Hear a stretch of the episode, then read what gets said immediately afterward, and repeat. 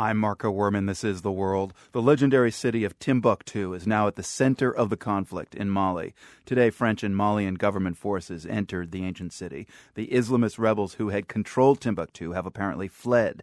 But before leaving, the rebels reportedly set fire to an ancient library in the city. There's no independent confirmation, though.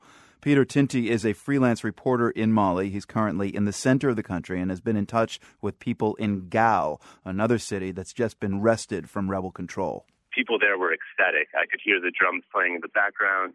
People were out in the streets. People were using, you know, the type of rhetoric is finally we're free, finally I can breathe.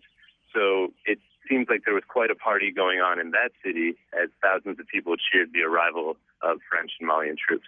Right. So people screaming, finally, we're free.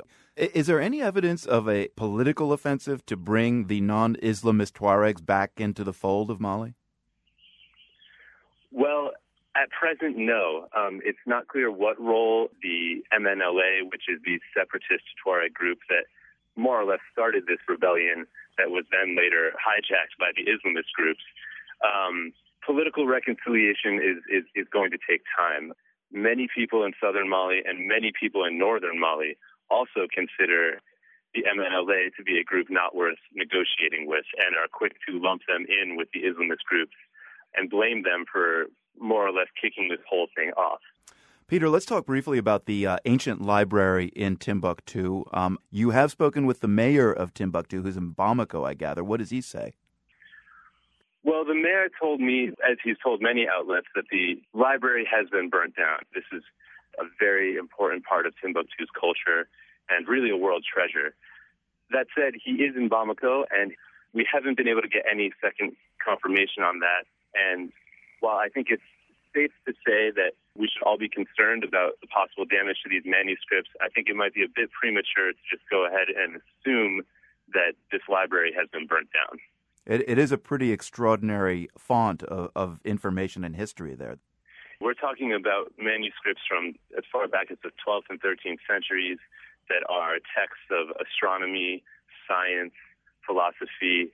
Um, back when Timbuktu was really the center of world learning. Um, and, you know, we, we don't know if this particular library has actually been burnt, but we do know that parts of Timbuktu in the last however many months have been destroyed, and some of this, this rich history has been lost. So it's certainly not unthinkable that this might have happened, and it really would be a great tragedy.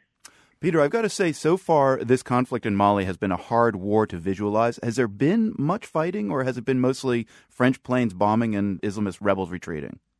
Um, you're absolutely right. Access has been very hard here, and you know, reporters who are veterans of other conflicts have you know confirmed that this is actually the hardest it's ever been to get near any of the fronts.